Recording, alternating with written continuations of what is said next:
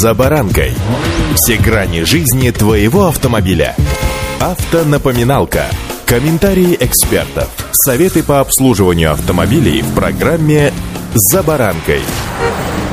Коллективная ответственность, по сути своей, интересная идея, особенно когда речь идет о коллективном проекте, когда за достигнутый результат коллектив получает бонус или премию, однако и за косяки все отвечают вместе. Сегодня о другой форме коллективной ответственности, я бы сказал, коллективной автомобильной поруки. С вами за баранкой Александр Карпов. Здравствуйте. Автонапоминалка.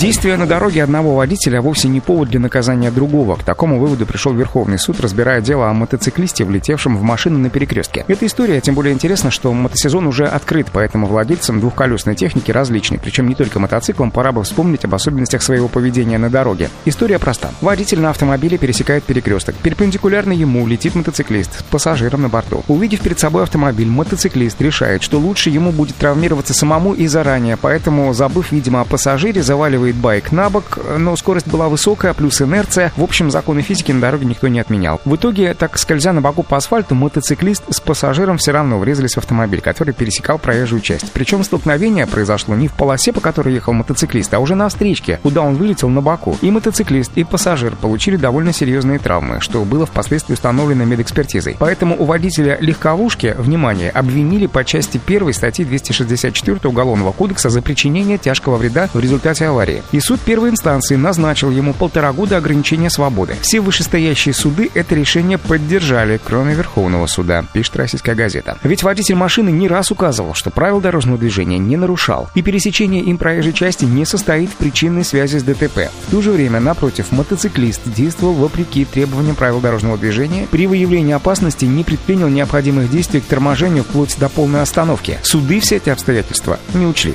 Автонапоминалка. Верховный суд напоминает, что согласно пункту 10.1 правил дорожного движения, водитель должен предпринять все попытки остановить свое транспортное средство, то есть тормозить до полной остановки, не меняя полосы движения. В данной истории картина немного другая. Согласно схеме дорожно-транспортного происшествия и иным доказательствам, дело выглядит в другом свете. И вполне заслуживает внимания доводы защиты о том, что произошло именно изменение водителя мотоцикла направления движения, и что затем неуправляемое движение мотоцикла на боку и привело к его перемещению на встречную полосу движения, где уже и произошло столкновение с автомобилем, покинувшим полосу движения этого неуправляемого снаряда. Возможно, оставаясь на колесах, мотоциклист и смог бы избежать этого столкновения. Поэтому Верховный суд решил, что противоречие между тем, кто нарушил правила дорожного движения и кто их не нарушал, причины и следствия аварии подлежат новому исследованию в судебных инстанциях. И направил дело на пересмотр, причем в первичную инстанцию, районный суд. Что из этого решения можно вынести? Оно полезно абсолютно всем. Во-первых, перед любой опасной ситуацией надо жать на тормоз. До полной остановки любого